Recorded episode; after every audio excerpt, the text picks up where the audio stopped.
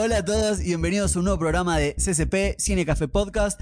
En el programa de hoy tenemos a Lowe, como siempre. Hola Lowe. Buenas, ¿cómo va? Todo súper bien y aparte lo tenemos de invitado a Juan Martín Otegui. Buenas, buenas, buenas tardes.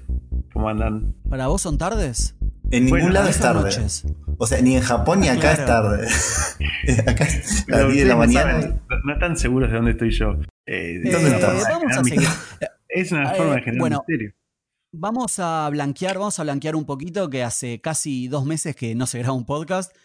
Y mm, bueno, estamos un poquitito oxidados. No, no, El para nada. viernes no grabamos hace mucho y hoy es un programa con Juan Martín. Así que vamos a ver qué pasa. Estamos mejor que nunca, diría yo. Bueno, hoy vamos a estar hablando de la película The Monster Squad. Antes de preguntarles qué les pareció la película, eh, tengo una pregunta, no sé si lo quieren hablar ahora, después, pero ¿qué es para ustedes una película de culto? Y bueno, obviamente, ¿cuáles son sus películas de culto preferidas? Qué buena pregunta, Eric. Sí, sí, Date la sí. misma definición que me diste antes, Hernán. Igual. Dale, mira, para mí una película de culto es una película que hace que la gente, que tenga algo que la película, que la gente se identifique con eso. Entonces es como que ven la película y se identifican con algo de la película que va más allá de lo que es la trama, de lo que son los personajes, la narrativa, todo. Y eso hace que la película perdure en el tiempo. Te salió muy pare- Esta es la segunda vez que empezamos a grabar, así que te salió muy parecido. Y, y como te salió muy parecido, quiero decirte lo mismo que te dije antes. Quiero agregar algo más a tu definición, que es que para mí, eh, algo muy importante que tiene las pelis de culto, y por eso para mí se transforman en películas de culto también, es que eh, le fue mal cuando se estrenaron. So- son películas, viste, que no sé si necesariamente son súper exitosas. Y eso hace como que la gente cuando llega a esas películas se siente todavía más conectada, ¿no? Sí, puede ser como esa película que ellos conocen y el resto no. Creo que va por ese lado también. Sí. Sí, se- seguramente, seguramente si nos ponemos puntillosos debe haber todo, todo tipo de ejemplos, ¿no? Debe haber películas de culto que les fue súper bien en taquilla, de entrada. Claro. Bueno, Los pero- Boys pasó eso. Le fue bien en taquilla, no le fue mal. Tampoco le fue súper bien, pero le fue bien. Mm, Pero es una peli medio under igual, ¿no? Sí, bueno, esta más o menos. Juan Martín, ¿vos qué, qué opinás? Yo qué pienso, este, no, quería preguntar lo siguiente. ¿Una película de culto es también un clásico? No, para mí ni en pedo. Por esto de que perdura en el tiempo. No, no puede, puede- para mí puede ser algo que te identifique la película, pero no la convierte en un clásico del cine. Porque para mí es eso, si es un clásico, es un clásico del cine. Que hace avanzar al cine o tiene algo que impacta en la historia del cine. Bueno, eso para mí es un te voy a clásico. contradecir, te voy a contradecir totalmente. Justo Bueno. este fin de semana empecé a ver eh, el documental de Netflix, las películas de Navidad que nos hicieron. Sí. No sé si se llama así, pero bueno, The Movies That Made It. Bueno, y justo vi el de Nightmare Before Christmas, que es una peli Sí. que la verdad no me gusta, nunca me interesó ni nada, pero es una peli que tiene las dos condiciones. Es de culto y es un clásico. Y la película no le fue muy bien cuando se estrenó y fue como una película medio que se olvidó en el tiempo. Y parece que como muchos años después, bueno, en el documental te lo dicen, ¿no? Muchos años después la película, e- es eso, ¿no? E- e- Es, y es, lo conecto con lo que pasa con esta película. Es una película que cuando se estrenó no encontró a su, a su audiencia y muchos años después, de golpe, la gente encontró la película. ¿Me entendés? Eh, La gente, la gente que, mm, que bueno, que es eh, que, que le gusta ese tipo de, de películas, de género, de lo que sea. Volviendo antes a lo que dijiste vos, yo creo que Sí. una película de culto puede ser un clásico, pero eso no significa que todas las películas de culto son clásicos. Ah, no, no, no, no, no, estoy, estoy de acuerdo, estoy de acuerdo. Ah, eh, mi peli de culto que yo decía antes, ¿cuál es ¿Cuál la que es? más les gustó a ustedes? Es Clerks, por ejemplo. Por Sí. decir una, está Days and Confused, Clerks. Y, y no sé si son. cla- Eh, El tema es que después tendríamos que definir qué es un clásico, como decís vos, algo que por ahí Sí. perdura mucho en el tiempo también. No sé, Titanic es un clásico, Sí. pero no es una película de culto, porque es una película masiva. Pero es lo que yo te dije, es algo que hace, eh, que es como un, un momento que tiene un antes y un después en la historia del cine. Titanic tiene eso, fue un antes y un después. Por eso Sí. ganó como 15 Oscars, no sé. Pero no es una peli de culto. Ni en pedo, no, no es una película. Ok, ok, ok, ok. Y bueno, eso nos lleva un poco a esta película que esta película tiene, tiene una historia muy particular que ahora la vamos a ver, pero básicamente le fue muy mal en el estreno. Sí. Y a los veintipico de años se transformó en una película de culto que no entiendo por qué la gente la ama tanto.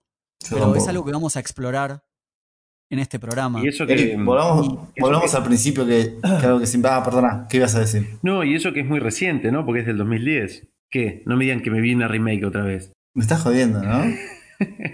No, no es remake, no es remake, pero, pero es un Este, chiste muy meta, ¿eh? iban a hacer- la gente lo va a iban a entender. hacer- Iban a hacer una remake en 2010 y no se hizo. Este, Ah, pero como ya me pasó en otro podcast que vi una remake en vez de la película original, este, estaba intentando ser gracioso. Hagamos algo. Hagamos algo. De nuevo, Sí. hoy ténganos paciencia porque hay un poquito de. Nada, hace mucho que no grabamos, pero. Hernán, ¿qué es CCP? ¿Qué es Cine Café Podcast? Qué hijo de puta, sabes que odio hacer esto. Es fácil, Café boludo. Podcast es un podcast que hablamos de películas. Exactamente. ¿Y de qué, una- de qué películas hablamos? Hablamos de películas de los 80, de los 90, de los 2000, que salieron a partir de una foto, que una foto viral, que son dos columnas de películas, y vamos viendo cada una de esas películas y vamos hablando, discutiendo, para saber cuál de las dos columnas es la mejor. Y te hago una pregunta más. ¿Dónde la gente puede ver esa foto con las películas? En nuestro Instagram, Cine Café Podcast, nos pueden encontrar. Hermoso. Te salió tan perfecto que ahora Juan Martín nos va a decir qué le pareció la película. Eh, bien, buenísima. Lo único que me desconcertaste, antes dijiste Mon- Monster, ¿cómo dijiste? Monster ah, no, Squad. porque yo la que vi es una pandilla alucinante. También conocida como el Escuadrón Antimonstruos. Este, no, te voy a decir, eh, la empecé a ver pensando de, bueno, es una película infantil, este, así. Discúlpame, discúlpame. ¿Alguno ya la había visto antes o como para mí es la primera vez que la ven? No, Primera para mí vez. es la primera vez. Ok. Pero me pareció súper entretenida. Es una película con mucho ritmo, una duración bastante buena porque es una hora veinte. Este, y, y tiene los monstruos clásicos y tiene situaciones clásicas de un montón de películas, pero, pero no se cae en ningún momento. Me pareció como que es pam, pam, pam. Empieza, termina, eh, te mantiene ahí como atento todo el rato y tiene chistes y es graciosa y bueno. Es una película muy entretenida. No te puedo decir que no me gustó ni que me parece mala. No, muy tibio fue. Pero está bien. A ver, Lowe. Eh, bueno, a mí me parece una mierda la película. Vamos, vamos al principio, así. Pero es fácil, ¿no? Desde tu casa calentito. por eso. bardear a la gente que le puso tanto amor a una película y decir No, es una bueno. mierda, Tal pará. cual. Pero Vos, vos- vos- pero vos viste el documental. Hay un, docu- hay un documental que hicieron unos fanáticos de la película que aman mucho la película. Y ellos, si te escuchan, te van a ir a buscar a Argentina, ¿eh? Está todo mal con vos. Yo no te conozco. Esta película es de culto para mucha gente, boludo. Te van a, te van a ir a buscar. La película tiene una trama que no tiene sentido. Los monstruos llegan ahí sin ningún sentido. Y si quieren, después podemos seguir hablando de, del guion. Pero no me gustó. Fue como. Eh, haber hecho algo un poquito más interesante. Ahora, lo que dice Juan Martín es verdad. La película tiene un ritmo que para mí al principio va medio bajo. Y una vez que arranca la parte de los 80, ahí, ahí arranca y se pone divertido. Pero en sí la película es como. Sí, hay monstruos, son chicos que de alguna forma no los matan y siguen vivos y está todo bien. Pero no. Como que no me llamó tanto la atención. Por eso no entiendo mucho el culto que se armó respecto de esta película. Ok. Yo tengo una mirada muy mixta entre la tibieza de Juan Martín y la frialdad de Hernán.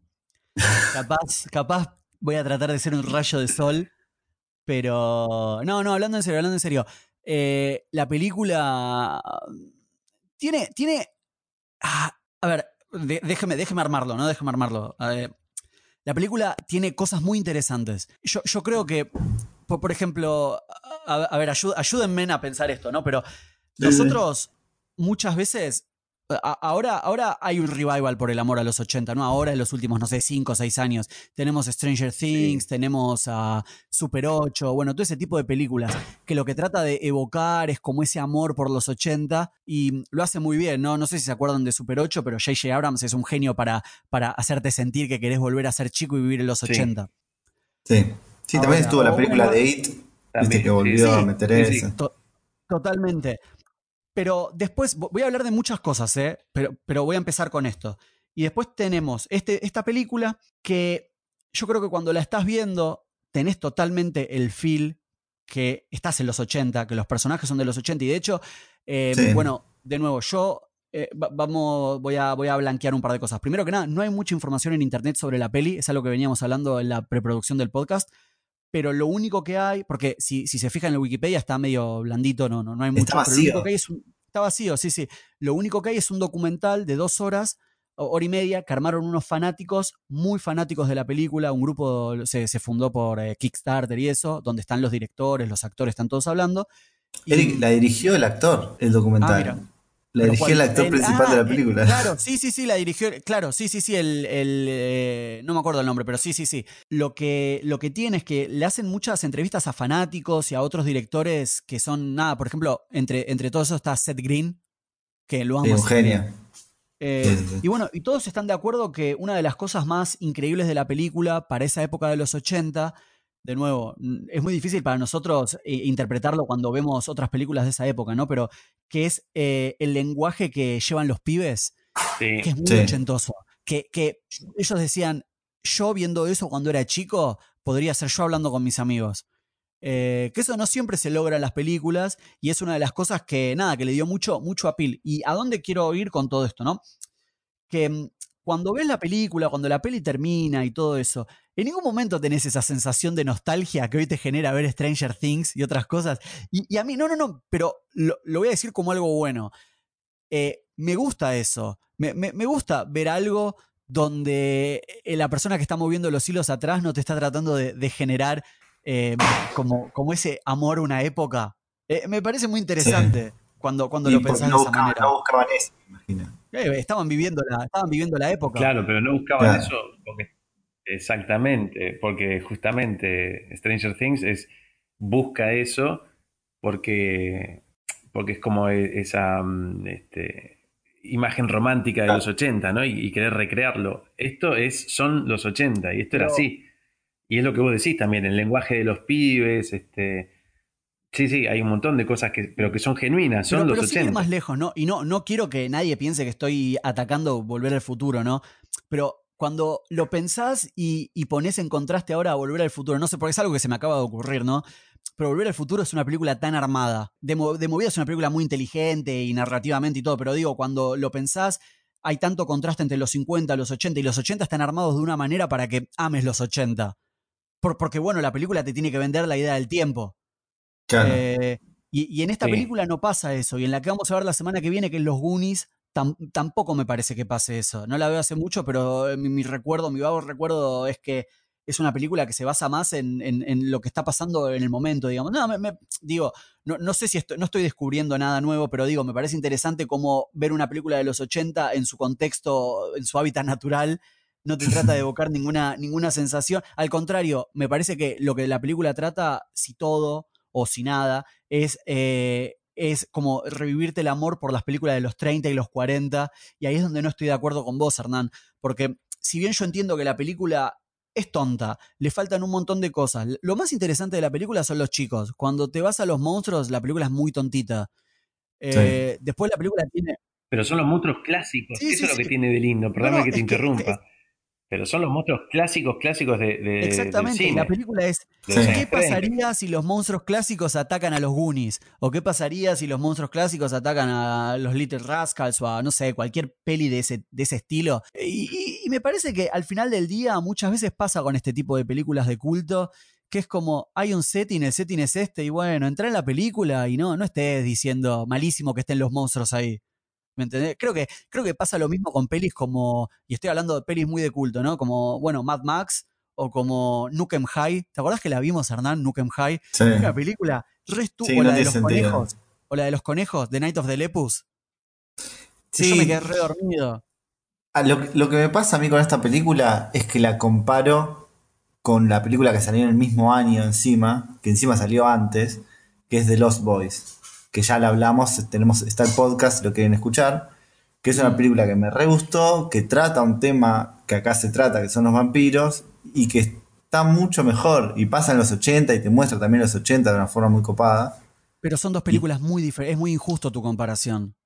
Es verdad. Yo, yo la pondría, la compararía más con Fright Night, me parece a mí, porque es esta cosa de, ¿no? De, de- bueno, Fright Night son por ahí más grandes que estos chicos, son adolescentes, sí, pero son eh, amigos o grupitos o, Pero- o gente joven en contra de Pero monstruos. qué curioso, Sí. qué curioso que traiga En Friday Night. mismo, Porque, perdón, pero qué curioso que traiga Friday Night, porque justamente yo creo que Friday Night hace bien todo lo que esta hace mal y esta hace bien todo lo que Friday Night hace mal, porque esta tiene toda la parte de los amigos manejada de una manera increíble y en Friday Night, bueno, vean, escuchen el capítulo, pero todo lo de los amigos Pero- es horrendo, es, es- es fea, es fea la relación que tienen los amigos. Claro, pero es que justamente esta es una película en clave de comedia y lo que vos decías es como, bueno, agarremos a los Goonies y qué pasa si vienen y nos atacan los monstruos de los Mm. años 30.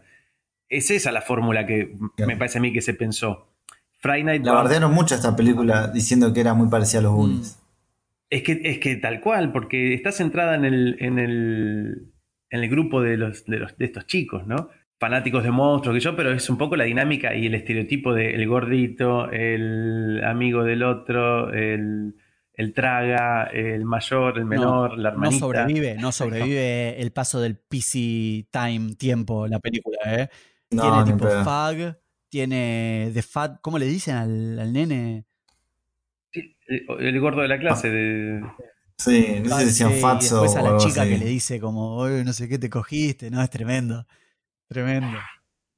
La, está- la están mirando, la mira mientras se cambian, pero, pero me parece que eso le da un poquito La de mira, encanto eso a la película. El canto de los Tremendo. Los 80. 80, los 80, sobre todo cuando son así tan genuinos, tienen un no sé qué. mm, Nada, que es muy lindo. Entonces, volviendo, volviendo a lo que me pareció la película, antes de meternos en todo lo que es preproducción, bueno, con la poca información que hay, ¿no? Pero eh, a mí me parece que hay dos maneras de ver una película, ¿no? Y siempre va a ser así. Podés agarrar y decir, no, pero ¿por qué están haciendo esto? O podés agarrar, fumarte un faso y entrar, entrar en la que está. Y si entras en la que está, la vas a disfrutar. Y pero es así, si, entras en la que está, la vas a disfrutar más. Y muchas veces con las películas de culto, como, bueno, Rocky, Rocky Horror Show, digo, cualquier clase de peli de culto, sobre todo de monstruos o cosas así, a veces es mejor no cuestionarse tanto y, y pegarte el viaje. Y a veces la pasás bien, a veces tiene cosas buenas y a veces de golpe pareciera que, no sé, se comieron un par de páginas del guion. Pero yo creo que sí, pero, eh, creo que mm, ahí te voy a dar la razón, Eric, y estoy totalmente de acuerdo. Si uno no logra entrar en el universo que te plantea la película, no hay, no hay película que te, que, te guste o que, o que te atrape. Sobre todo las de culto, que generalmente te- uno tiene que hacer un esfuerzo por, en- por meterse en, en- en ese universo que te plantean, ¿no? Que generalmente es este, ficticio, mágico o lo que Mm. sea. Eh, entonces, si lográs conectar con la película, entrar ahí, la disfrutás. Si la vas a estar viendo de afuera, jugando, diciendo, "Ah, acá falta, esto no tiene sentido, acá es incoherente, acá el guionista, yo qué sé, estaba borracho. eh, y sí, obviamente no te va a gustar, no vas a entrar en, en- en la clave que te está planteando. Mira, yo entiendo todo lo que decís, Eric, y entiendo esa cosa del culto y de cómo mirar una película, si uno la mira con un ojo más crítico o con un ojo más de disfrutar lo que está pasando y ya está. Y a mí me pasa que yo lo primero que hago es tratar de disfrutarlo y ya está, como siempre. Y le encuentro a la película cosas buenas, pero el tema de la película de culto me pasa que no se lo encuentro tanto a esta película, porque hay otras películas que por ahí tienen menos presupuesto y hasta son peores, por ahí en, en la parte narrativa, la parte de guion, pero le encuentro algo distintivo, algo que la separe del resto. Yo qué sé, la película de Los Tomates Sí. Asesinos, que es una película que por ahí todos vimos, tiene algo bizarro, tiene algo como interesante por ese lado Pero que esta, esta, esta película, película no tiene tiene. el componente bizarro, que son esos cinco monstruos que están ahí. ¿Por qué están ahí? ¿Qué, ¿Cómo llegaron ahí? Y- ¿Qué onda? Pero no están bien desarrollados los monstruos en sí. Es, eso es lo que me molesta. Eh, son estereotipos, son todos estereotipos. Y se contradicen en, en todo momento. O sea, el, mo- el monstruo de Frankenstein empieza siendo malo y después se vuelve bueno Es un buenísimo, porque- es sentido, lo porque- la película Pero- eso, boludo. Estás criticando lo que más Porque gustó. Frankenstein, No. por- porque Frankenstein no, no, no, es- es tal cual coincido con Eric, no tiene muchas luces. Frankenstein es medio, medio tonto. Lo agarró a la nenita, eh, ay, se enamoró de la nenita, sí, en el sentido figurado. Pero peor. ¿Y pero para qué lo peor que resucitó eso, Drácula? Hernán, peor que eso es el monstruo del pantano que no hace nada. No Es hace genial, nada y lo mata, genial, lo mata el gordito de un disparo. ¿Para qué, boludo? ¿Para qué metió, metió a eso? Pero, pero Para mí, la película vale. Para mí, la película vale por el personaje del, del alemán. ¿Cómo es que le dicen? De- Ah, de Scary Sherman. Boludo, boludo, el momento, el momento que de golpe te muestran que fue, viste, judío, prisionero, bueno, no se sabe si es judío, pero prisionero, es como, ¿qué? Tremendo. Sí. Pero, pero aparte es como, Tremendo. la peli es muy light y de golpe te tiran esa, es como, no, pará. Viste, dice, yo vi, yo vi monstruos de verdad. Bueno, Sí, pará. Y cierra la puerta y, tiene, y te muestran el tatuaje, ¿no? Es tremendo, es tremendo. Ahora, ahora, quiero hablar un poquito de nuevo, ¿no? Ustedes no vieron el documental este. Eh, yo no lo pude terminar, vi tres cuartos, entonces voy a traer un poco de información que, mm, nada, me llegó por el documental, ¿no? Y que se acomoda con lo que estás diciendo, Hernán. Resulta que cuando la película salió, la película Sí. era PG-13 y PG-15 para la gente en Estados Unidos, ¿no? Eh, de Inglaterra, era una mezcla. Y bueno, obviamente, obviamente, el problema que tuvo la película cuando se estrenó, me estoy adelantando un poco a lo que sería la preproducción, pero bueno, no, no, no importa, es un poco desordenado. El problema que tuvo la película cuando salió es que la película estuvo muy. El target de la peli estuvo muy. O sea, para ustedes, el target de la película, ¿quién es? Obviamente, para mí son chicos. Chicos Sí. y preadolescentes. Sí, preadolescentes Sí, y adolescentes. Pero ustedes imagínense, en un momento te muestran los pósters de la película y los pósters de la película eran carteles de Wanted con los cinco monstruos y tipo en el de la momia decía buscado por eh, violación. O sea, re No. fuerte. Uno tipo decía buscado por homicidio, por esto, por aquello, estatura, esta, statutory rape. Es como, pará, pará. O sea, primero, primero tenés eso. Después tenés que, bueno, obviamente, de nuevo, en el documental habla, habla gente que es muy fanática de la película. Había- uno de los testimonios es, nada, fui con mi hermano, yo tenía 8 años, mi hermano tenía 15 y era la única película que había para ver. La fuimos a ver porque, nada, parecía divertida. Y hasta el día de hoy tengo miedo de la escena inicial. Porque dice, la escena inicial que está Van Helsing y de, de golpe, viste, hay esqueletos y le, sang- le sale sangre de la boca. Es como, es una película que, sacando que es medio tontita, porque es medio tontita, tiene escenas que son fuertes. Drácula en un momento agarra a la nena y le dice bitch. Es como, es raro, pues es una película de comedia, claramente tiene muchos chistes, es- esos chistes tipo el, el hombre Ah, lobo sí, tiene sí, huevos, que ¿viste? así se llama el Como- claro, Sí. Wolfgang Conrad. Eh, y de repente te muestran escenas re turbias y re explícitas cuando, cuando la momia se la matan y se va Sí, desarmando. sí, es re sí. fuerte esa También, escena. bueno, ¿Sabés volviendo a lo qué, que... No, una cosa, eh, cuando estaba viendo la escena inicial y vi esos esqueletos que salen de abajo de la tierra, me hizo acordar a una película que vi cuando tenía también 12, 13 años, que la enganché en la tele y era de zombies. Eh, y creo que fue una de las primeras pelis de zombies así que vi. Y salían de, de un lago, salían de abajo de la tierra. Los monstruos eran de mala calidad, pero me dio un miedo. Y ayer veía esa escena y dije, esto yo, si lo hubiese visto de chico, me hubiera dado miedo. Claro. Ahora que decís esto, digo, wow, qué, qué loco. Sí, porque- sí, sí. Y es la única escena así también terrorífica, digamos, porque después. Pero sí, No, es verdad que tiene. Pero mucha gente, fuerte. mucha gente, muchos de estos fanáticos decían que, incluso le hacen un reportaje a la, a la- a la actriz que es la nena, y decían, sí, los monstruos son medio tontos, no daban miedo, pero el personaje de Drácula sí da miedo, porque es como, si, si bien, nada, si lo comparás con Fright Night, con Lost Boys, bueno, es un terror distinto, ¿no? Pero acá están tratando de ir a lo, como a los monstruos clásicos de Universal, ese, esa Sí. época, pero, pero es un poco... Claro, pero no, no está como la actuación rara a veces, como que de repente está todo muy sobreactuado, después volvemos a, a los 80 y está todo en ese nivel cómico, no sé qué, después volvemos a un una homenaje, sobreactuación con los monstruos. los Sí, sí. 30. Es, es, y es el Drácula amor- es el de Bela Lugosi, claro, es me, una me cosa. parece que es un amor a un cine que capaz vos no lo sentís. Claro. Como vos no lo sentís, eh, te pasa, te resbala. Puede ser eso. ¿eh? Sí, sí. A, a mí la, la escena del principio de donde está este chabón Van Helsing gritándole a la nena, dale, lee, lee más rápido, lee más rápido. Es como, pará. Eh, sí, sí, sí, te banco, te banco, pero, pero me parece que setea el tono. Es como, bueno, así va a ser la película. Y, y es lo mismo. No, no, pero es lo que te digo. O entras o no entras. Voy a seguir con la historia. La cosa es que, claro, Sí.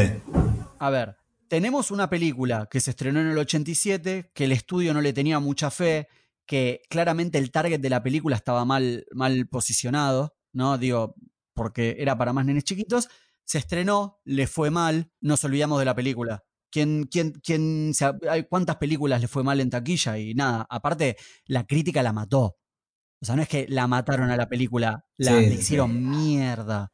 No, creo que hubo uno que dijo que la peli está buena, creo que Roger Ebert dijo que estaba bien, pero el resto para atrás. Entonces, tenés una película que no duró dos semanas en el cine en el 80. No había cable. Cable llegó un par de años después, 10, creo que de 5 o 6 HBO. Eh, un poquitito después llegó. Entonces, tenés una película, se olvidó, el videoclub, no sé qué, pa, pa, pa. Entonces, eh, nada, la película le fue mal. Pero de golpe empezó cable, ¿no? De golpe llegaron, lo, llegaron las repeticiones de películas. Y, y bueno, nada, eh, cuando mm, al principio no había tantas películas para pasar y repetían muchas veces las mismas películas. Y claro, esta, esta ponele, cinco o seis años después, los chicos que no habían podido ir al cine a ver esta película, o que la habían visto en el cine, les gustó y la película quedó olvidada en el tiempo, ¿no? La empezaron a ver de nuevo. Y claro, son como esas películas, Hernán, que nosotros veíamos en, cuando estábamos en la secundaria y hablábamos los... ¿Te acordás que en Cine Canal pasaban películas sí. eh, los, los domingos a las 10 de la noche? Y muchas veces los lunes hablábamos de eso. Sí, Y, sí, y bueno, sí. Me, me parece, a mí, a mí me hace sentir como, como, como esa sensación a, no sabes la película que encontré.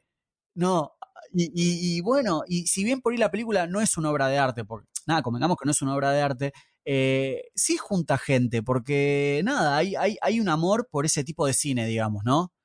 Y bueno, lentamente se fue transformando en una película de culto hasta que culminó todo en la reunión de cuando la peli cumplió 30 años, que fue hace dos o tres años atrás, donde hicieron un- una reunión, un QA y el casting y se dieron cuenta que había una cantidad de fanáticos impresionantes. A veces, Hernán, y es así, ¿eh? Las pelis de culto son pelis de culto y es imposible explicar por qué a la gente les gusta tanto. No hay una explicación, es lo que te gusta y punto. Sí, como que son películas que salieron en el momento indicado y la gente la vio en el momento indicado, porque por ahí ahora no le dan bola a esa película, pero en ese momento que la pasaban por el cable todo el tiempo, o que la alquilaban en un VHS para ver algo de terror y la terminaron viendo, les, Es que les hoy, cambió la me, vida. me parece que hoy en día es muy difícil hablar de pelis de culto porque el concepto de película de culto para mí murió. Eh, eh, ¿Cómo, cómo puedes tener hoy una película de culto si Internet hace masivo y te, te da exactamente lo que querés y cuando querés? So- sobre todo en una época donde, no, no sé cuántas veces te pasa en los últimos 10 años, cuántas veces volviste a ver películas que, que viste, ¿no?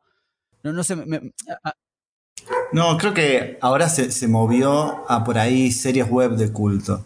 Como que cada vez va bajando la vara, sí. digamos, de Sí, lo que es la sí, producción. totalmente, totalmente, pero, pe- pero ¿por qué es de culto? Porque no es masivo. Digo, porque hoy, y sobre todo hoy con, con Sí. la cuarentena, todo sale por Netflix, todo sale por Amazon Prime. O sea, es rarísimo que haya una peli muy chiquita que vos digas, esta es mi película. Encontré. O, o, por ejemplo, voy a poner un ejemplo de una peli que a mí me gustó que se llama It Follows, que la recomiendo mucho, que es una peli de terror Sí. de hace tres o cuatro años, que bueno, es básicamente lo que, lo que, mucho mejor dirigida, pero es básicamente lo que The Monster Squad es a las pelis de los 30, pero a las películas de terror de, de los 70, digamos, ¿no? Como ese terror psicológico, no sé qué. Es una peli hermosa que, bueno, se volvió muy masiva o ganó mucho éxito porque, bueno, hoy lo que es culto se hace viral y cuando algo se vuelve viral, nada, ya no es más de culto. Me, me parece, no Sí. sé. No sé, no, yo creo que No, hay cosas no, que son no, de no, culto y son muy bastante masivas. Es discutible. Pero por ejemplo, voy a poner un ejemplo, sí. pero voy a poner un ejemplo. Breaking Bad. Breaking Bad empezó como una serie de culto, porque es la bisagra entre la masividad de internet y las redes sociales y lo- cuando no existía Sí. la primera temporada. Yo me acuerdo cuando veía Breaking Bad, no tenía con quién hablar de Breaking Bad, porque la poca gente que podías hablar por ahí te decía, no, es muy lenta, son muchos capítulos, no, no la querían ver. Y no sé en qué momento de la internet o de la historia, de golpe eres como, ¿cómo que no estás mirando Breaking Bad? Sí. ¿Cómo puede ser? Está todo el mundo mirando Breaking Bad. A mí no, yo no soy de las personas que dice, uy, ahora que la mira todo el mundo es una mierda y no la quiero ver. No, a mí me, me pareció una serie increíble y mientras más gente se pueda compartir, mejor. Pero digo, si no hubiese habido internet, Breaking Bad sería una serie de culto. Seguro. Sí, sí, sí, seguro. Sí, En- en- totalmente. Entonces la, la viralización o la, la masivización de algo le saca ese stat. No, no sé, no sé. Est- Estoy como pensando en voz alta, no, no estoy seguro. Yo creo que es discutible. No sé. Capaz cada caso puntual Sí, pues para mí sigue siendo de culto. Claro, sigue siendo de culto, lo que pasa que, bueno, es verdad que hay de repente cosas, el ejemplo de Breaking Bad es buenísimo, pero justamente eso, ¿no? Es algo que, que que empezó siendo de culto y se, se masificó, se viralizó y bueno, pero sigue siendo de culto, me parece a mí, dentro del mundo de las series, ¿no? Es posible, pero, pero bueno, nada. Pero es muy interesante, muy interesante. No vamos a, sí, no vamos a resolverlo hoy.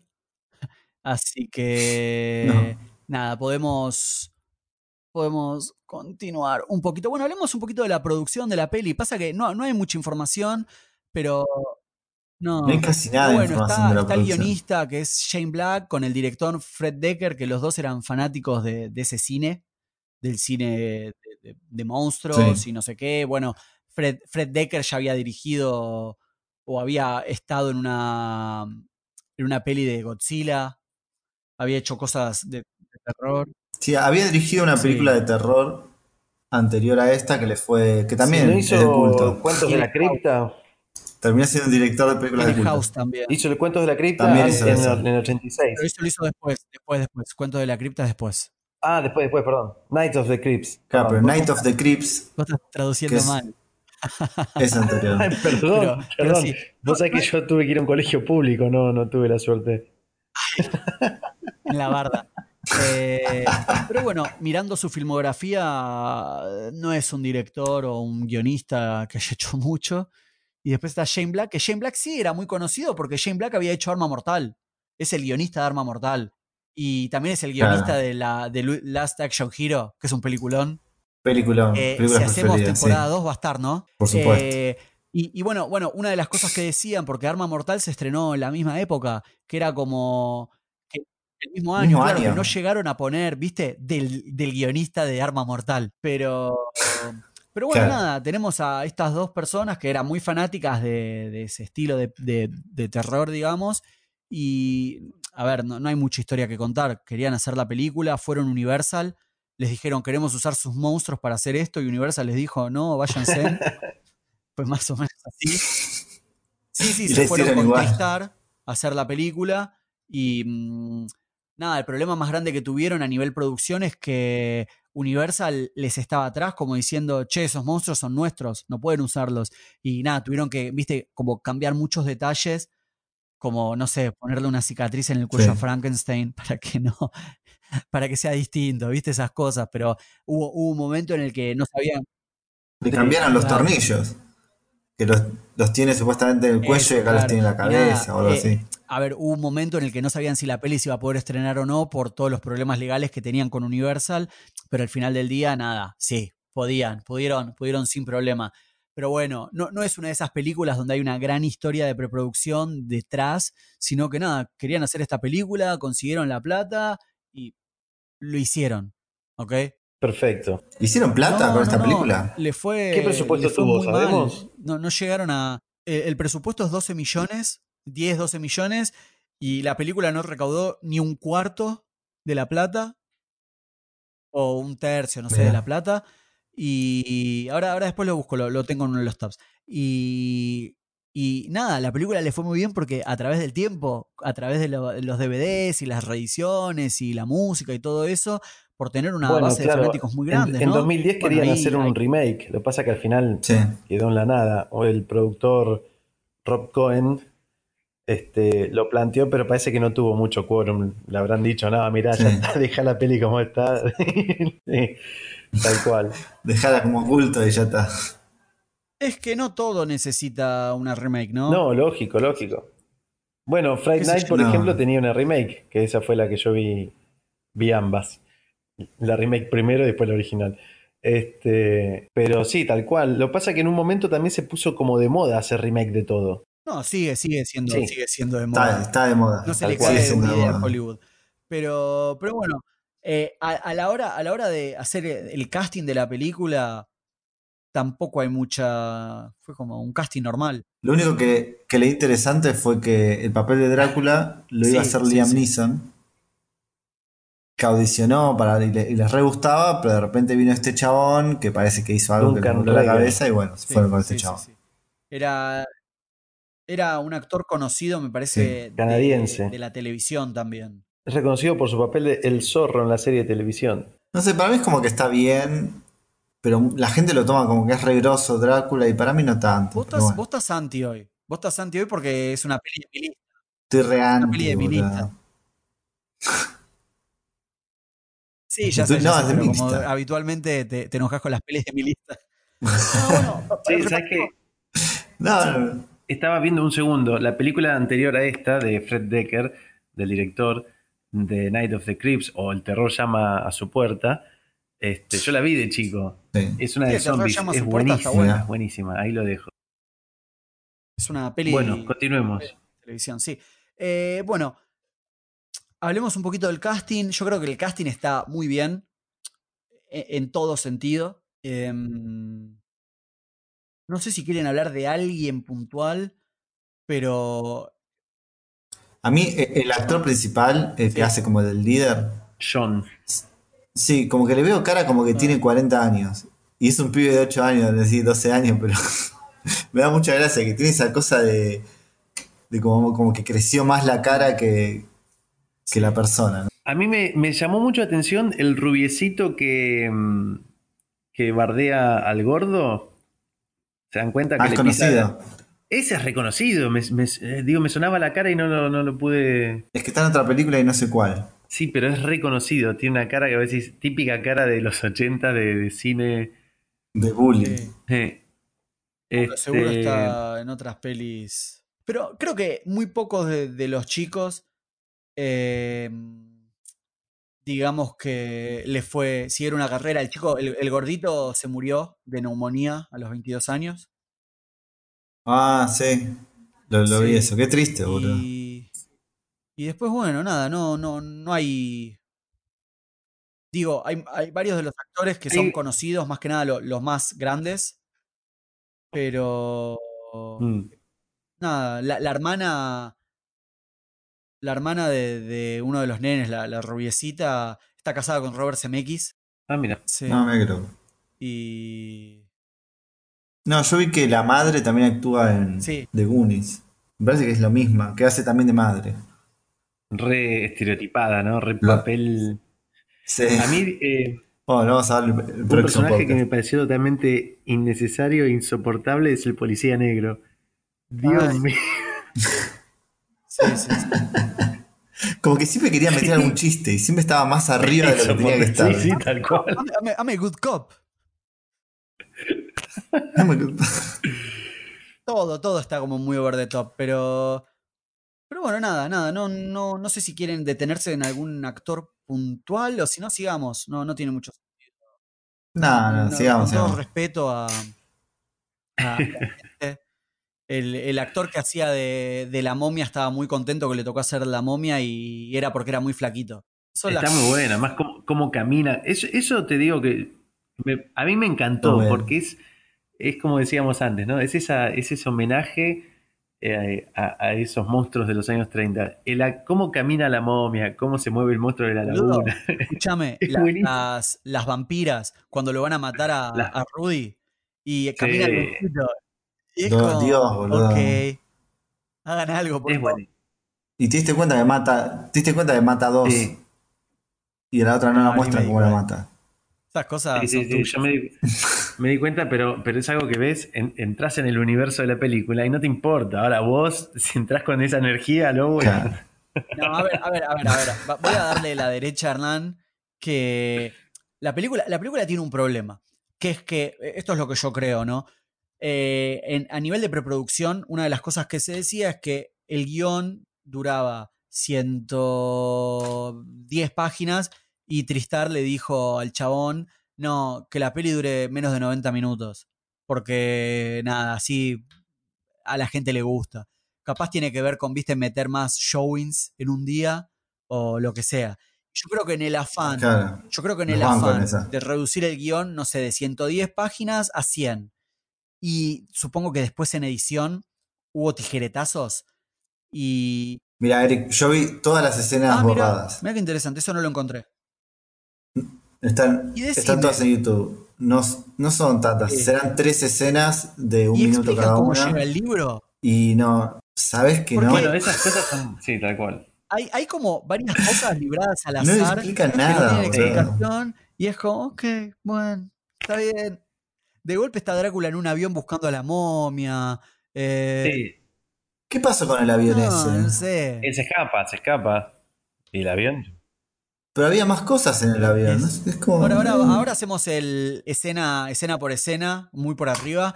Pero, pero bueno, cerremos Sí. un poco porque, de nuevo, les pedimos disculpas a toda la gente que nos sigue, pero realmente no hay mucha información sobre la película. O sea, estamos hablando sobre lo poco que, que se puede como rasquetear, ¿no? Eh, Yo quería decir una cosa respecto Sí. a la duración, este, que creo que, sumando a lo que dijiste, ¿no? Que me parece que, era, que no se sostenía una película más larga que esto.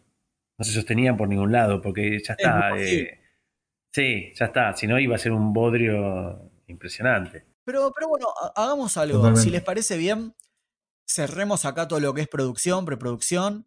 Eh, pasemos directamente a analizar, Hernán, muy por arriba de la película. Nosotros te vamos parando si hay algo como que no puede ser que no hables de esto, pero hagamos eso. De nuevo, una cosita más antes de pasar a eso. Eh, la música de la película, eh, a mí sí me gustó mucho la música, se buscó hacer algo orquestal, de nuevo, muy eh, basado en todo lo que eran las pelis de los 30, 40. El, el músico, el músico de la peli Sí. es Bruce Bro- Broughton, que también, si se fijan en Wikipedia, tiene un. tiene como un currículum impresionante de películas, de series. eh, entre ellas, querida, encogía a los niños. Ah, Como para, una- Tiene Stay Tuned, que es una película que me encanta. ¿La viste, Hernán? Son dos ¿Cuál hermanos o novio y novia que se meten en, en un programa, como se meten en la tele y van a un mundo en blanco y negro, donde son todos inocentes Sí. y a medida que van como se Sí, van sexualizando sí. a todos, eh, todo se vuelve en color. Está Está esa peli. Esa es una peli de culto. Buenísimo. Ahí actúa el de, de Spider-Man, creo. Uy, me mataste. Ella, ella es Reese. Witherspoon, me parece. A ver, ahí la abrí, ahí la abrí, ahí la abrí. Ahí la ah, abrí. esa peli es buenísima. Actores, cualquiera mandamos. John Ritter y Pam Dower. Ah, nada que ver. Es que no sé si es esta la película. Bueno, no importa, no importa. No, no tenemos que hablar de esta película. No, tiraste cualquiera. ¿Qué película? ¿Qué película? Esto se corta. No, Hernán, eh, vos, vos, vos- vos estás muy en el 2007, Juan Martín, sigamos. Eh, nada, Eh, es no, bueno, sí. Pero No, te iba a decir que, la, que mm, muy buena la música, sí. Coincido con vos. ok. Ok. Bueno, Hernán, Hernán, ¿nos guías, porfa? Arrancamos la película y la película con estos títulos bien en rojo, bien una tipografía rota, nos muestra que va a empezar una película de terror. Una música también. Arrancamos en el cementerio y nos lleva a toda esta escena que hablábamos al principio, que es una película de terror en donde nos muestra monstruos. Perdón, me olvidé de decir algo re importante. La película arranca con unos textos en rojo Sí, que te cuenta claro. la historia antes de arrancar con toda la escena del cementerio. Y la historia cuenta de que 100 años antes de que esta historia empiece, o sea, en 1880, estamos hablando, supuestamente había una época de oscuridad en Transilvania y estaban los monstruos y Van Helsing los iba a matar. ¿Puedo decir eso, algo? bueno. No se enojen. Esta parte, esta parte medio Sí. que me la salté un poquito porque estaba tratando de buscar en Wikipedia si estaba viendo la, la película que tenía que ver. Era como que empezó así, ¿será esta? ¿Habrá otra Monster Squad? ¿Me, me equivoqué? Yo, yo tuve que Ah, yo chequear que no verla, entonces. ¿eh? Yo la Sí, puse, sí, sí. me senté. Sí, bueno, así, ves las películas que ves. Bueno, después de este texto que te cuenta brevemente, que por ahí no le das ni bola cuando ves la película y después lo vuelven a repetir eso, así que no importa. Pero nos, está mostrando el pasado. O sea, en 1880 Van Helsing, va a matar a los monstruos. Pero ya te dice, que dice Dave Lewitt, dice que le erraron, como que no pudieron matarlo. Y nos acá nos presentan a Drácula, que aparece como un murciélago dado vuelta colgado. Ah, Nos, nos muestran a, a la típica escena de, de los chabones yendo a matar a Drácula con, con las antorchas. Eso como que me, me dio gracia. Como dije, ah, mira. La típica, igual como- típica de, de los Simpsons. Y Cuando se- van todos con antorchas y están. típica escena de los Simpsons. Aparece un elemento que aparece muchas veces en la película que es la dinamita. No sé por qué esta Sí. película meten tanta dinamita. Porque en los Eli. 80 se ¿Me puedes vendía explicar en la dinamita. Ahí está la escena. Sí, la pero esto no son los La 80. escena después del- de la casa, ¿no? Que le tira la dinamita abajo del auto y explota el policía. Ahí es muy O sea, tenés a Drácula que pelea con dinamita. Es muy Muy bizarro. bueno, muy eso. bueno. Por eso es una peli de culto, boludo. Bueno, puede ser, puede ser, ¿eh? Puede ser que estos elementos sean los que lo hagan de culto. Bueno, está Van Helsing acá peleando, eh, aparece un amuleto que lo vemos como una piedra que brilla y una nena que está leyendo algo en alemán y que Van Helsing le grita, dale, lee, ¿Querés que nos maten a lee, dale. Muy Bueno, pero es la exagerado. de, de- Claro, del y la nena pobre. Claro. Bueno, se rompe el piso, aparecen esqueletos que lo quieren agarrar, pero bueno, se abre un portal y muchas y Van Helsing se va por el portal, la nena también y un montón de malos también. Termina esta primera escena, nos muestra, arranca una música más de los 80 y aparece un cartel que dice Present Day, como el ahora, digamos, que son los El 80 y una escuela. El ahora, una pandilla alucinante. El ahora. Eh, nos muestran los personajes, que van a ser ahora los personajes principales, que son dos nenes, que lo único malo que hicieron, están con el director que lo está cagando a pedos, que lo único malo que hicieron fue dibujar monstruos en una clase cuando tenían que estar prestando atención. Sí, el profesor ese o el director es muy exagerado. Que les habla de la ciencia. La ciencia es real. Se quiere hacer como cool el nene, bueno, y también bardean a la profesora como que era vieja, pero no me pareció tan vieja Porque no cuando la tenés esa muestran edad, boludo. Si tuvieses esa, si tuviese 10 años, por ahí sí te parece Claro. vieja. Pero vos sabés Ya lo que estás grande. Ah, vos decís No, que ya estás estoy hecho grande. pija. Estás hecho No pija, boludo. Estás más, más del lado de la muerte que de la vida, ¿entendés? Eso te iba a decir. Te Hasta gusta- me parece te linda la ese tipo de mujeres boludo. ahora. Antes te hubiese parecido vieja. Pero bueno, nos muestran a, a estos dos pibes que son. No son cool, pero son como. Hablan de monstruos, así que son medio geeks, se, se los muestra. Pero un chabón tiene una patineta, tiene un cool- anteojo. Está cool como para esa los estándares de hoy. Claro, es como pero en esa si época una no. persona de los 70 ve Big, Bang Theory diría, ¿por qué? ¿Qué está pasando? Pero bueno, nada, yo odio Big Bang Theory, así que no, no, no vayamos ahí porque voy a rantear durante una hora. Sigamos. No, te fuiste, además te fuiste, te fuiste Sí, a cualquier cosa. era. Trajo. Eran outsiders en su momento, ¿no? Eran, Eran chicos que Boys. estaban Sí, ahí. Cerrame la- sí. Tipo Y hoy, lo- hoy los ves. Freak and Geeks. Ahora, estaba, pensando un pequeño paréntesis. ¿Cuántas películas de los 80? O sea, las películas de los 80 tienen muchos este, estereotipos. Yo no sé si es culpa de los guionistas, que nadie se rompió la cabeza o qué, pero siempre hay una escena eh, con el director retándolos. Me hacía acordar a esta película de las primeras que vimos. ¿Cómo se llamaba? La de Ferris Bueller. ¿Decís vos? Esa, Bueller. Siempre hay una situación con el director. Siempre hay una casa donde los padres se están separando y discuten. Sí, Siempre sí. hay una hermana adolescente mayor. Siempre hay- está muy, muy, muy recetado todo, ¿no? Y es que calculo que eso vende. O sea, por eso lo hace. Seguro. Y es más, acá hay otra escena que también muy cliché del bully, que lo están bulleando al personaje gordo, Sí. que también lo tratan re mal. Igual hasta los amigos le dicen gordo, todo, bueno, pero en esa época. Y le están pegando y aparece este personaje que es un personaje bisagra en la historia, por ahí no sé, es rarísimo que es Rudy, Ahora, que es como el chico malo, ¿sabes? el chico de secundaria que se, que se ¿Sabes junta con chicos bully? más chicos. Sí. ¿Sabes por qué le ves cara conocida al bully? ¿Quién es, Es el bully? el hermano menor de Lorraine ¿Por qué en le Volver al Futuro. El que tiene, viste, el sombrero de... Es verdad. Claro. Es verdad, boludo, es Es verdad. su único papel, ¿eh? Tipo, tiene cinco papeles, no, nada importante. Pero por eso le ves cara conocida. Porque viste Volver al Futuro tantas, pero tantas veces en tu vida. Claro, pero que claro, tal cual. Yo lo veía encima, digo, pero este pibe, además es la misma cara de cuando era chiquito Bueno, a la Volver que al Futuro se siempre. grabó un año después. Claro. Ah, Que, que es en la. No, sí, es del 85. Y esta es del Futuro. 87, pero ah, voy a suponer que se grabó en el 86. Sí, es, es la escena cuando están viendo la tele y les dice, ah, este capítulo ya lo vi. Y el nene le dice, no, pero sí. Este capítulo se estrena hoy. Bueno, aparece Rudy, que es el malo de la peli, que el malo no, es el personaje rudo, por eso Rudy. Es el personaje como canchero, que fuma, que tiene una campera de cuero y anda en una James bicicleta Dean, copada. ¿no? Como una especie de amor a los 50 también. Claro. Vieron que anda, sí, tal cual. Anda con el jean, con, con medias blancas y zapatos negros. Sí, Sí, sí, sí. Pero es como que los bullies le tienen miedo. ¿Y por qué es, No. el, es el personaje ese que, viste que siempre está la historia? eh, dicen que mató a sus padres, dicen que, fue preso. Vieron la peli 10 10 cosas que odio de ti, 10 things I hate about you, que, que está Sí, Heath sí, Ledger sí. y es como, dicen que estuvo preso en Australia tres años. Dijo, el chabón era, era, era un amor, era re dulce. Sí. Sí, sí, sí. Pero bueno, se armó esa fama y se adueñó de esa Sí. fama. Está perfecto. A mí me, me hizo acordar al Travolta de Fiebre de Sábado por la Noche o una cosa así. Claro.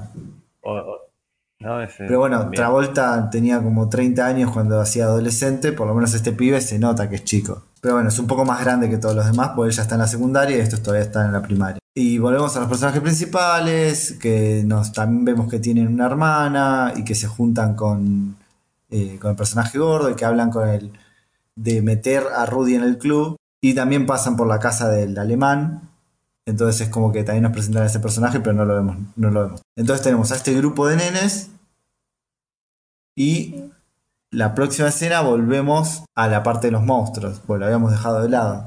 Que es en un avión, que es esta escena que para mí está súper de más. Toda esta parte del avión lo podrían haber sacado. Está No buenísimo. hace falta. Ah, una cosa, una cosa que decía el Eh. guionista es que, como que el y se nota, ¿no? Sí. El John dice, no, yo no me quise basar en Seedfield, no me quise basar en nada, como que quería que la escritura fluya. Y bueno, se, se nota que la escritura fluyó. Sí. Sí, demasiado. John decía, yo, yo quiero escribir lo que, lo que yo quiera Bueno. escribir. Y bueno, no, no, se respeta. Sí, sí, está bien. Acá, eh, bueno, dos pilotos están llevando aparentemente ataúdes. Y cuando va uno de los pilotos a ver qué pasó porque hay ruido, ahí está Drácula. Y como que el chabón tira a Drácula, Drácula se hace murciélago y cae. No tiene mucho sentido todo esto, pero no- ya está, ya fue. Pará de buscarle sentido. Pero es que de de- vuelta, eh, no tiene sentido de entrada la, tal cual. Es como cuando fuimos al cine a ver cosa eh, no- Godzilla no Final Wars. No tiene sentido, disfrutá la película, boludo. Bueno, listo. Ah, bueno, pero Godzilla sí existe, eso sabemos. ¿Quién provoca los Es la causa de los terremotos. Claro. Es la causa Ay, de los terremotos miedo. en Japón. Bueno, aparentemente Drácula y un ataúd caen ahí en la ciudad de estos chicos, en el lago. Y la próxima escena vemos a los chicos en, la- en una famosa casa de una, arriba de un árbol, en donde está Rudy mirando por la ventana. Y después nos enteramos que está mirando a la hermana de otro de los personajes Eugene. cambiarse. De de mira. Mientras, Tremendo. le, decime qué vas a Siempre. No, no, no, tremenda esa, esa imagen, primero porque hoy no se podría hacer.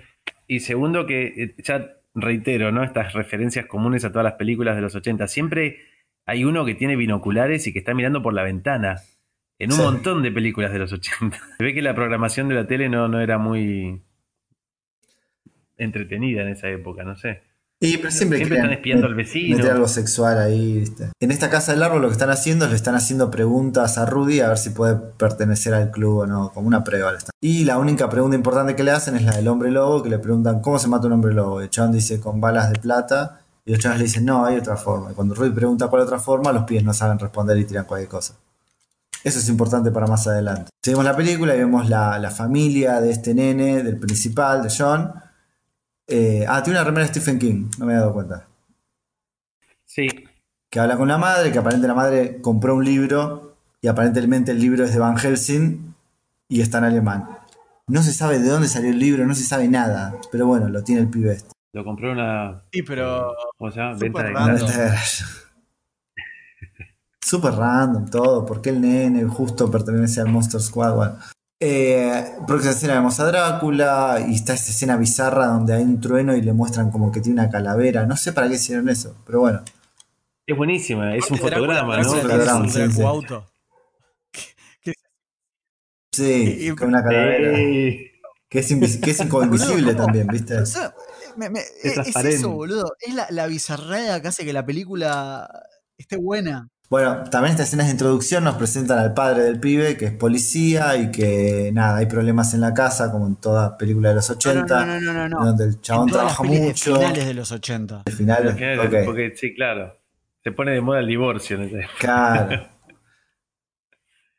Y el chabón va al- a la estación de policía, lo llaman porque aparentemente hay un chabón que dice que es un hombre lobo. También en otra escena de policía nos muestran que una momia se, se escapó del museo. O sea, aparentemente la llegada de Drácula hizo que aparezcan estos Voy a fenómenos. interrumpir porque para mí dejaste de lado Sí. la mejor escena de la película. La mejor escena de la película. capaz no es que es la mejor escena de la película, pero para mí es una. e- Es lo que hace que la peli para mí funcione.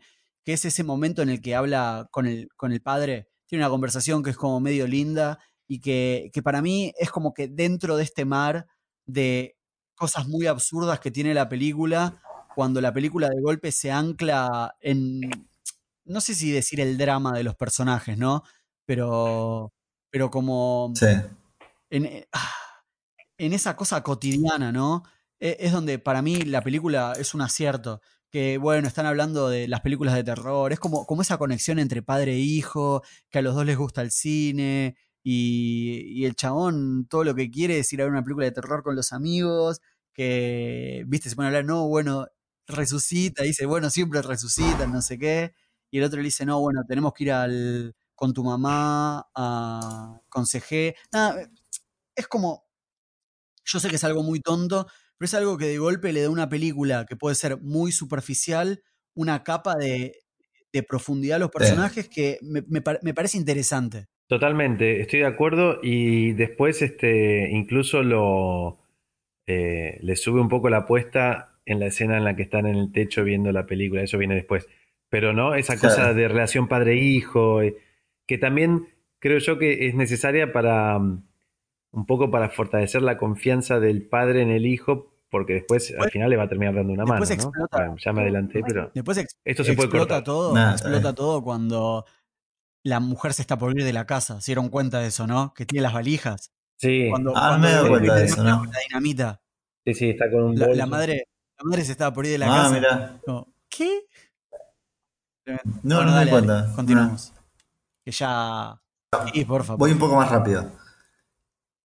Pasa, pasa lo que ya dijimos, que están eh, ahí en el techo de la casa, hay un bonding entre el padre y el hijo, y toda esta escena final, escena de, de introducción termina cuando Drácula junta a todos los monstruos, o sea, está el hombre lobo, la momia, Drácula, y Drácula levanta y revive a Frankenstein. papá.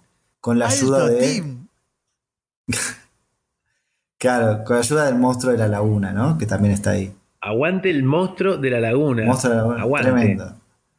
Quiero una remera con, con el monstruo de la Sí, laguna. Es como, pero es muy gracioso porque Bueno. está bien, ¿no? Y me, me pongo, y creo que es parte de la bizarrada que hace que la película esté buenísima y a vos te re molesta, pero es porque, ¿por qué Drácula junta un team de, gen- de, de monstruos tan estúpidos? O sea, eh, yo- yo- yo- no, no, pero para, yo, yo entiendo que por ahí a finales de 80, en una época, hoy, hoy nada nos da miedo.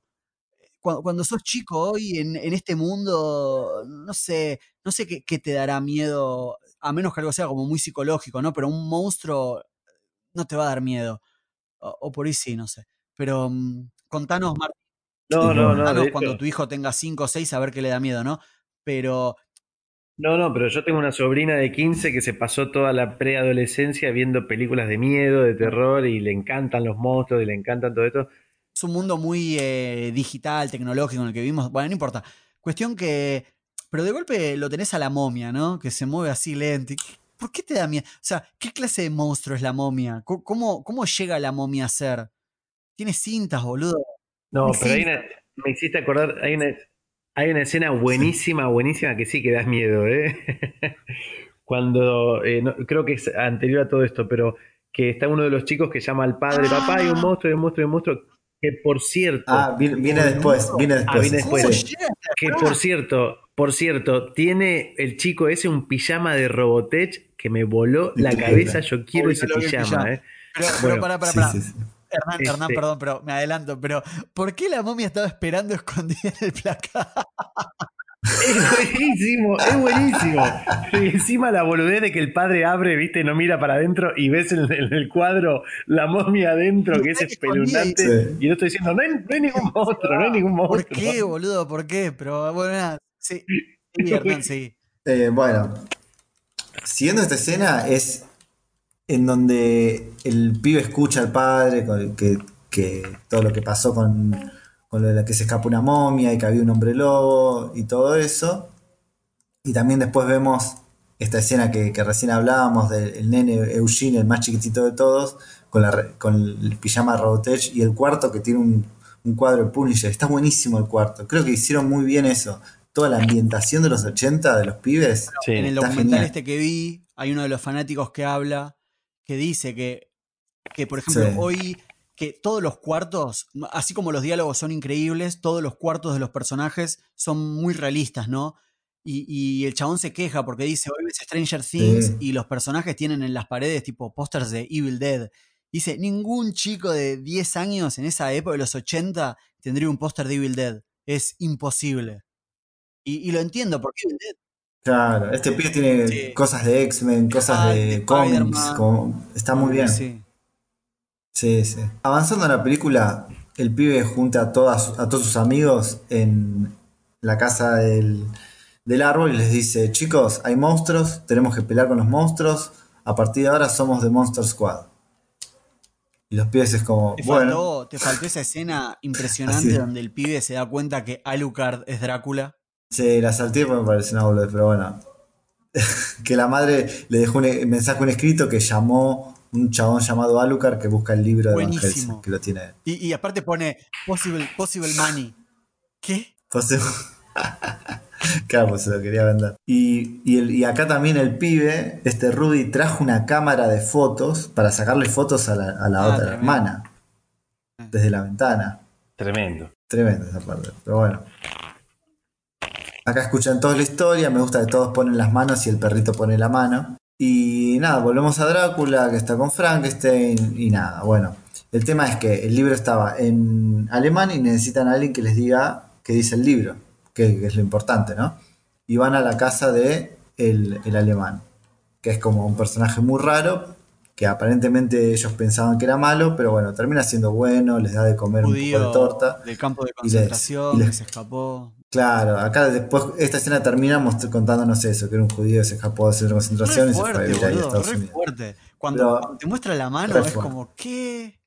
Es tremenda esa escena. Pero bueno, esta escena también nos sirve para explicar la historia y qué es lo que tienen que hacer los pibes, que nunca lo explicaron. Que supuestamente el amuleto es lo que mantiene el bien y el mal, algo así. Y eh, diciendo unas palabras que se pueden decir una vez cada 100 años, eh, pueden encapsular al mal o encapsular al bien. por 100. Que es lo que quería hacer Drácula.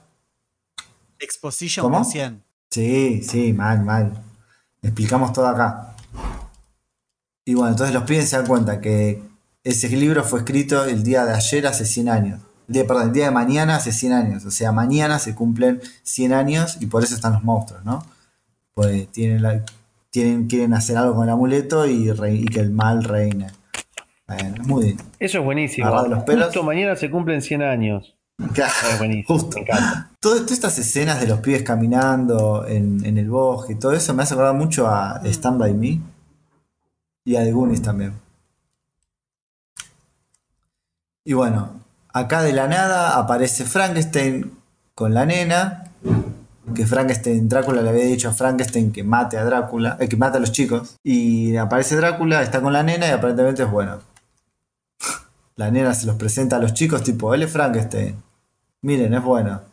Y Frankenstein va a la casa del, del árbol y está con los nenes y pasa algo gracioso que ve por la cámara y saca una foto a la hermana que se estaba cambiando. Otra vez volvemos a repetir eso.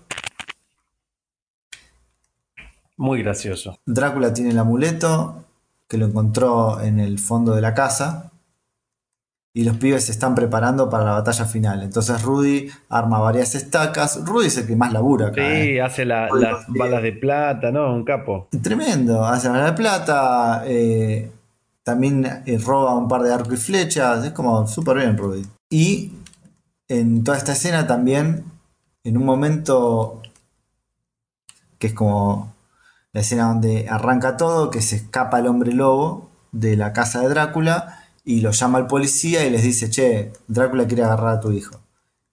Es buenísimo. El Y hombre más- lobo es buenísimo. Está muy bien el hombre lobo, creo que es de los que más me gustó. Y, mientras está ahí, se va convirtiendo en lobo de nuevo y sale, Sí. ¿no? Hablando con la policía. Y ahora viene una de las escenas que más me gustaron. Bueno, y en todo esto, eh, los pibes, o sea, una de las cosas que decía el libro con el amuleto era que necesitaban que una virgen leyera todo un, todo un texto para poder nada, romper el hechizo, abrir el portal y todo. Entonces los pibes deciden, bueno, le, le van a hablar a Rudy y le dicen, che, Rudy, ¿conoces una virgen? Y Rudy ¿Comiste- escupe te todo. comiste algo Nah, esa es escena me pareció graciosa. Importantísimo que es cuando el nene le da al perro el mensaje para el ejército. Es buenísimo. Y no entiendo de dónde sale el ejército, porque Aparte, aparte del No sé. El chico, dice, como. "Dear- porque le escribe guys, please help us. Por eso. Sí, sí, sí. Eso. eso. A veces, Es buenísimo. no- no hay- a veces entras en esa, es como la peli tiene un montón de cosas ridículas. Es como Bill and Ted. Te gusta, de golpe tiene una máquina del tiempo y viaja en el tiempo. Y ya fue, boludo. Entra, entra. Entra y Sí, listo, no cuestiones. Van a la hermana a pedirle ayuda y la extorsionan porque tienen supuestamente una foto de ella desnuda o cambiando escena. Que es también turbio, pero bueno. La hermana los ayuda. Le dice que los va a ayudar.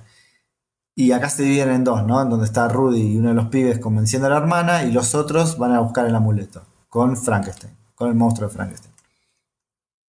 Entran a la casa, está toda esta escena medio como de terror, donde uno de los pibes tiene mucho miedo, los otros más o menos.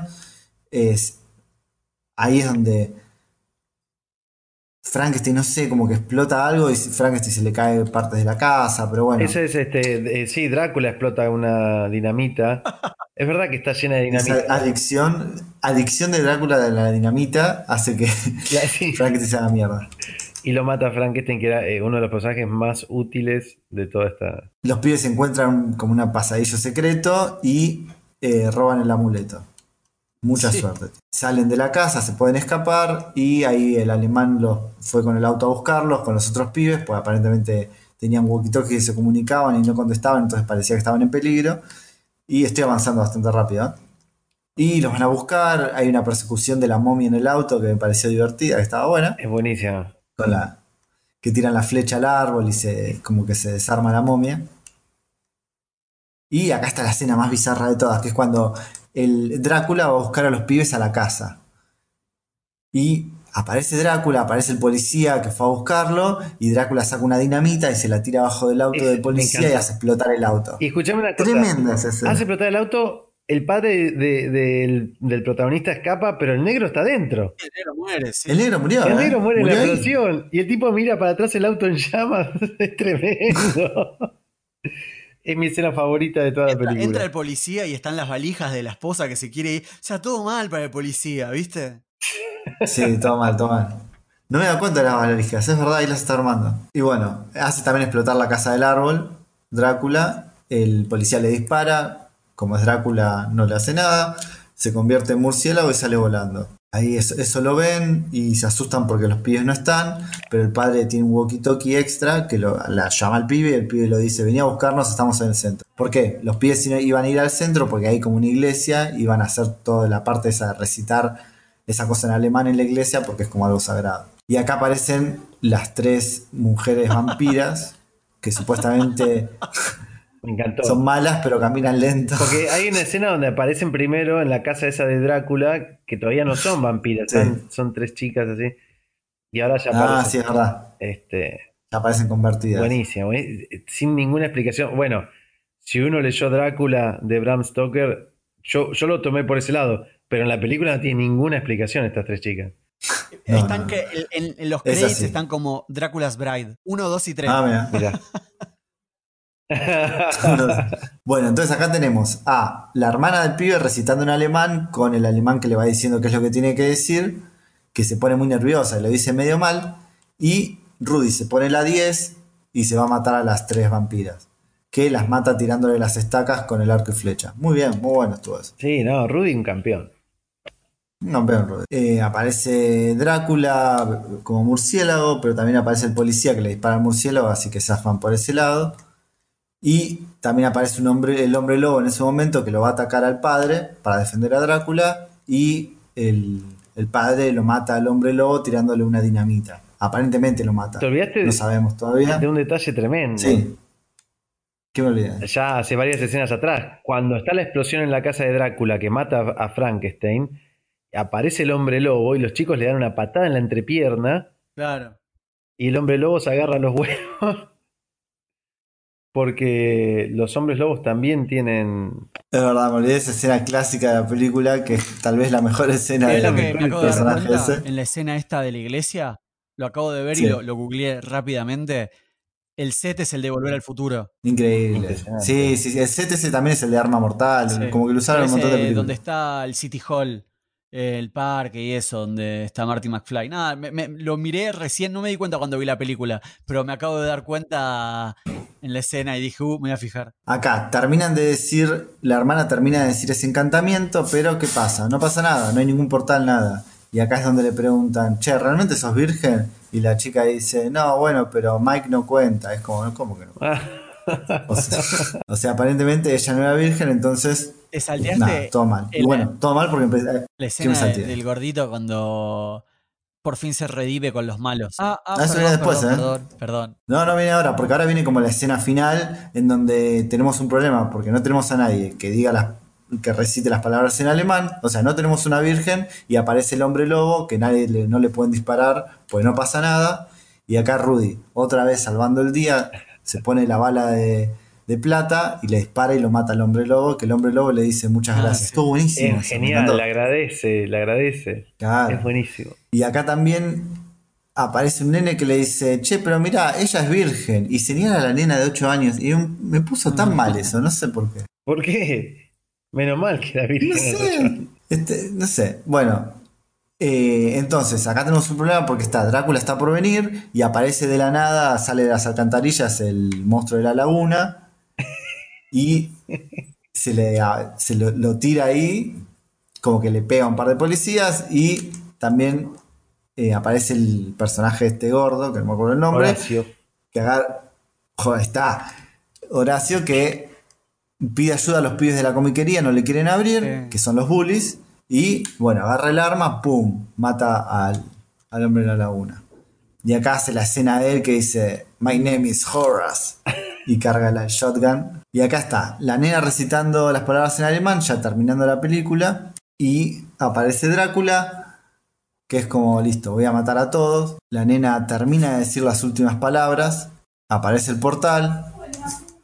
Eh, en ese momento el chabón, el Drácula agarra a la nena y la está por matar, pero aparece... Claro, le dice, sí, sí, sí. Esta escena, aparentemente los gritos de la nena fueron de verdad, porque Drácula no tenía puestos los colmillos, hasta esa escena que le mostró los colmillos y la nena se asustó y gritó. Sí. La grabaron dos veces la Qué escena, bueno. porque la primera vez no pudo gritar. Le dio tanto miedo que se, se le ahogó el grito en la garganta. Ay, pobrecita. Bueno, y aparece de la nada ahí el monstruo de Frankenstein que la salva, porque tenía como que le caía bien la nena, entonces, nada, vamos, vamos Frankie. Tiene la mejor escena de la salvando el día. película ahora, el mejor momento, que es cuando el doctor Van Helsing le, le levanta el pulgar. El Vortex. Es buenísimo, es buenísimo. Sí, sí, aparece el Vortex, pues la nena termina de decir las frases y se lleva a todos los malos. Y en un momento aparece Van Helsing y lo agarra a Drácula para llevárselo y le muestra el dedo así, thumbs up. les hace- No es malísimo, malísimo, pero bueno, boludo, muy está bien, es divertido. Y eh, re triste que se va. El monstruo de Frankenstein también se va por el, el Vortex ese. Pero la nena le tira el muñeco de peluche. Y de la nada aparece el ejército. Eso es buenísimo. Eso ya es como para es la frutilla del postre. No, no entendés nada. Aparece el típico tipo de bigote que, que habla con la boca de Sí. costado, que dice, ¿qué No. pasa acá? ¿Dónde What's está? the problem here? Y el nene le dice: No, sí, había un monstruo, había una momia en mi placar. Es como, ¿qué? Y el pibe le muestra: No, es que somos los Monster Squad. Y ya matamos a todos. Así que vinieron al pedo. Mal, roll credits. Ahí está. Los créditos los tuvieron que pasar más lento para que la película dure más. Muy buena la música final de los créditos. Eh, Ah, el rap. esto que... Ah, no, no, yo decía la que viene después. El rap está buenísimo, pero la que Ah. viene después es esto que decía, que mencionaba antes Eric, que es un clarísimo homenaje a las pelis este, clásicas o, o bueno, eh, de los 30, 40, de, de terror y eso. Una, una música orquestal buenísima. No sé si vieron que el alemán tira el libro. Al vórtice. No, no, no, lo tira al piso. Ah, no me acuerdo. Y después lo agarra, lo agarra el nene más chiquito, Eugene, y lo vuelve a tirar para arriba el libro. Es como, pero no es importante ese libro. Ya sé que supuestamente matamos a todos los monstruos, pero no, no lo tiren. Es para la secuela. Para secuela. Bueno, ahí termina la película y uno dice, che, qué loco, la película dura re poco. es Pero yo creo que eh, teniendo en cuenta el público al que está dirigido y todo, está perfecto, ¿no? no Está perfecto, sí, sí, la banco. Está buenísimo. Bueno, Eric, comentarios Comentarios finales. finales, cerrando. ¿Qué te Para la peli? La peli está muy, muy bien. Para Bueno, vos, eh, Hernán, sigo pensando que no me gusta y no entiendo por qué es de culto, pero rescato muchas cosas que tiene Son esas y cosas. que Hernán, entiendo que haya sido levantando relevante. el dedo, es Drácula usando dinamita, es, Sí. es como, como- diría nuestra amiga de China, no hay por qué, no hay por qué, boludo, es, es lo que es la película, no hay por qué. es lo que es la película, boludo, es tonta, es ridícula Y es además- graciosa. ¿En cuántas, tal cual, y en cuántas películas viste a, a todos estos monstruos juntos? Digo, igual, entiendo tu postura, Hernán. Sí, Para mí sí. la película tiene muchas cosas desperdiciadas, pero, pero sí, es como, imagínate que sos chiquito, tenés 10 años y de golpe tenés a todos los monstruos juntos. Está buenísimo, boludo. Sí, sí, sí, sí, sí. Para pasarla bien. Bueno, en mi caso es un pulgar para No, abajo. para mí es un pulgar para Para arriba, vos, eh, y te estoy bancando una peli de tu lista, pero no, no soy fanático, no voy a ser nunca fanático de la película, no es una peli que se la voy a recomendar a otras personas, pero es, eh, me divertí, me divertí mirándola, la, la verdad es esa. No, como sé que no me voy a divertir Ay. la semana que viene, porque la única vez que vi los Goonies me pareció un desastre. Los Goonies, Bueno, bueno, Martín. perdón, eh, re- eh, yo había hecho tres remeras, una para cada uno de Monster Squad, pero bueno, eh, la verdad que tenía otras expectativas. No, a mí me pareció una buena peli entretenida eh, para un público jovencito, preadolescente, me parece O divertida. para estar muy drogado. O para estar muy drogado el fin de semana entero y ver esta peli y los Goonies y Mighty Ducks. Che, igual, una, una remera de Monster Quad me re gustaría. eh. ¿Vos sabés Con todos los monstruos ahí. Uy, ya la acabo de Pero devolver. vos sabés que. Nada, perdón la- la- los fanáticos de Misfits, pero no sé por qué yo estaba esperando toda la película que pongan la canción esa Monster Smash. This Monster Smash. ¿Sabés cuál, no? Ah, nada Porque ver. pensé que, pensé que era una, un cover de algo que aparecía en esta, en esta película, no sé. ¿Sabés cuál es la canción que digo, no? No, De- no sé después, después buscala. Monster Smash de. Bueno, no importa. Eh, la peli salió, como dije, 12 millones, recaudó 3 y medio. Y yo supongo que con el tiempo y los revenues de los DVDs y otras cosas debe haber. eh, pero bueno, no sé quién verá esa plata hoy. Em, de nuevo, la peli no le fue bien. Bueno, obviamente no fue nominada a absolutamente nada. Así que, bueno, eso nos trae eh, al final del capítulo de hoy que, bueno, nos abre la puerta a lo que va a ser eh, la semana que viene los Goonies. Eh, ¿Quién es? Así Los es. Goonies son de recontra culto en España. Yo, este, para los que me conocen, saben que viví un tiempo allá. Este, y la gente, sobre todo nuestra generación, los tiene re presentes a los Goonies. Y todos los Goonies, los Goonies, los Yo- Goonies. Yo siento que acá no, no hay tanto movimiento gunífero, ¿no? No, pero es verdad, es más, obviamente es, más relevante en la historia que esta película. En Stranger Things hacen referencias a The Goonies y no hacen referencias a Monster Squad. Es que sí. Creo que esa es la diferencia. Sí, sí, sí. Veremos, veremos la semana que viene a ver qué. Bueno, chicos, gracias nuevamente por la invitación. Me encantó ver esta película también. Este, y nada, seguiremos, lo seguiré en los podcasts. No me pierdo ni uno. qué bueno. Dale, vamos, Y- vamos. Ya, ya terminamos, ¿Quién es el- faltan pocas ¿es el películas. invitado de la semana que viene, Hernán? Juan, ¿no es Juan Ah, no no tengo ni idea, pero quería ver qué, qué respondías. Ya veremos, ya veremos si, si se graba la semana que viene y qué sucede. Bueno, muchas gracias por haber llegado hasta Dale. acá. Les recordamos que nos pueden seguir y escuchar eh, a través de iTunes y de Spotify. Y bueno, CCP. CCP. CCP, guachín.